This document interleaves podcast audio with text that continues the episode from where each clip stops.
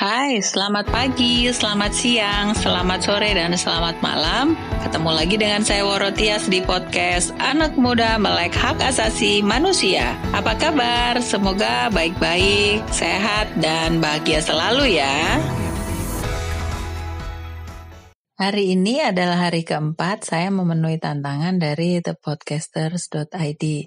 Tema yang ditentukan oleh mereka adalah mengenai rencana. Hari ini saya mau ngobrol dan bercerita soal rencana. Dalam hidup, dalam hidup, sering kali kita punya rencana-rencana yang tentunya kita harapkan menjadi sebuah hasil yang baik kan? Dan ini juga terjadi pada Indonesia. Indonesia yang kita tahu sebagai negara anggota Perserikatan Bangsa-Bangsa atau BPB memiliki rencana dan pasti punya mimpi menjadi negara maju dalam pemenuhan dan penegakan hak asasi manusia.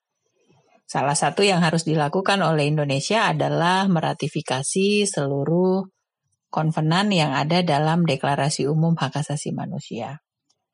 Nah, apakah rencana-rencana Indonesia ini berjalan mulus? Pasti tidak, ada banyak hambatan. Nanti hari ini cerita kita adalah mengenai pengadilan HAM. Indonesia ini pernah memiliki rencana dan saya pikir hari ini belum dicabut rencana itu ingin memiliki pengadilan HAM.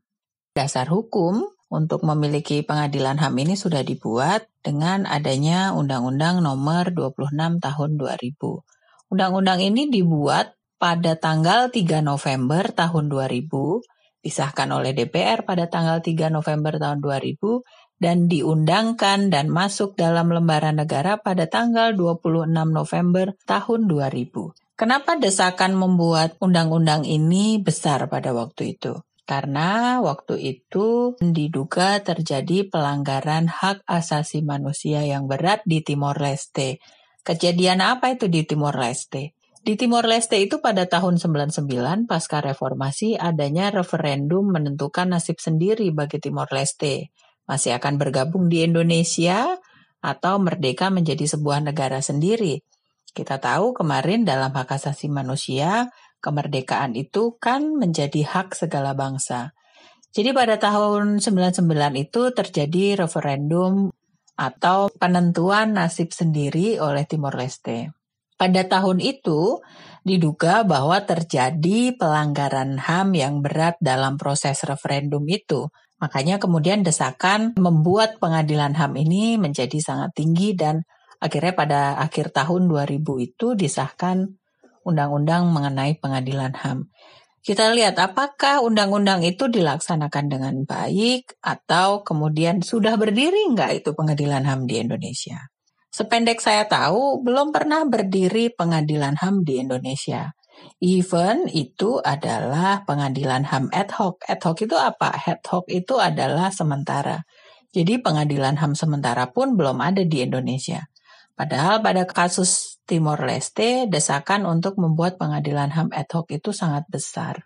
Karena apa? Karena diduga terjadi pelanggaran HAM yang berat tadi dalam proses referendum. Waktu itu, semua orang berharap bahwa pengadilan HAM ad hoc ini dapat berjalan sesuai dengan undang-undang yang telah ditetapkan. Banyak sekali kendala yang ada dalam proses pembentukan pengadilan HAM ad hoc ini. Kita tahu dari belajar membaca buku-buku sejarah bahwa di Indonesia ini sudah banyak terjadi pelanggaran HAM sejak tahun 65 sampai mungkin uh, beberapa waktu yang lalu. Tetapi kita belum punya pengadilan HAM, even itu pengadilan HAM ad hoc. Itulah rencana dalam prosesnya sering kali harus tidak terlaksana.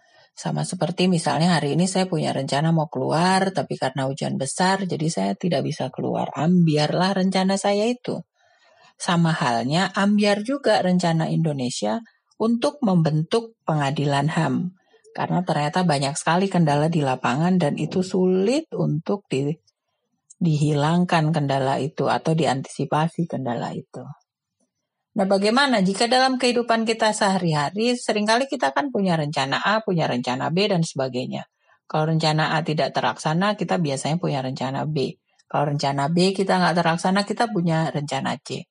Kita nggak tahu apakah Indonesia punya lapis-lapis rencana itu dalam membentuk pengadilan HAM kita lihat sambil kita amati. Dan kita berharap bahwa Indonesia sebagai negara yang menuju menjadi negara maju juga turut serta dalam penegakan dan pemajuan hak asasi manusia. Nah, perjalanan perkembangan hak asasi manusia memang naik turun ya yang ada di Indonesia, tetapi sebagai anak muda yang menjadi harapan bangsa, kita harus punya harapan yang baik terhadap negara ini agar suatu saat negara ini menjadi negara maju yang akan melakukan pemajuan dan penegakan mengenai hak asasi manusia terdepan di dunia.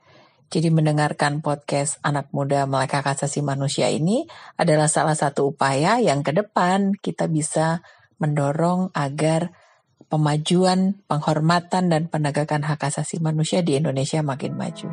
Jadi anak muda melek hak asasi manusia, siapa takut dan pasti keren.